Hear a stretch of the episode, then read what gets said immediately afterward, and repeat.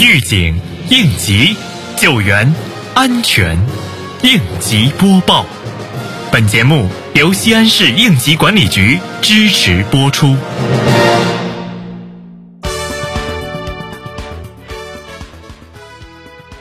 近日，大雁塔街道办事处联合雁塔区应急管理局、雁塔区消防救援大队，在青龙小区开展一场贴近实战、突出实景体验的消防演习。本次演习完全模拟小区住户室内突发火情后，辖区群众在社区人员、物业安保人员的引导下，迅速的疏散撤离，以及小区义务消防抢险队自救的过程。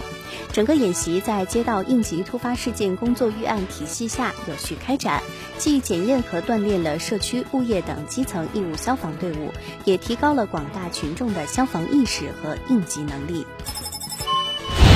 按照安全隐患大排查、大整治行动安排部署，日前，丰东新城应急管理局对西安祥林汽车零部件有限公司开展安全检查。检查组现场查看了企业厂区配电箱、消防设备、安全警示标志以及生产车间设备安全运行等情况，并查阅了企业安全教育培训记录、隐患排查治理台账以及安全生产应急预案等资料。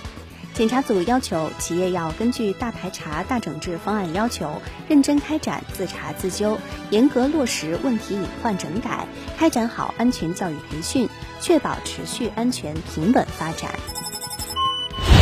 日前，未央区政府主要领导带队开展安全生产检查，检查组重点检查了龙海液化气站，并详细询问了企业安全主体责任落实情况、隐患自查自改、人员资质和日常安全管理运行情况。检查组走进充装作业区，询问工作人员操作规范和流程，检查了设施设备安全，同时要求企业要严格落实主体责任，把安全生产工作抓牢抓实。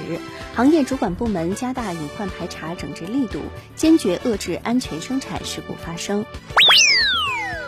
高层火灾发生时如何正确灭火？西安市应急管理局提示：如遇起火，应保持冷静，立即拨打幺幺九报警电话，准确上报火情信息。若被褥、窗帘等起火，火势不大，可用灭火器或用脸盆泼水灭火，切不可拖拽燃烧物。家用电器发生火灾，要立即切断电源，用灭火器进行扑救。未断电情况下，切记不可用水灭火。油锅起火，应用灭火毯或锅盖盖上，或倒有青菜，不可用水灭火。感谢收听本次应急播报，我是小陈。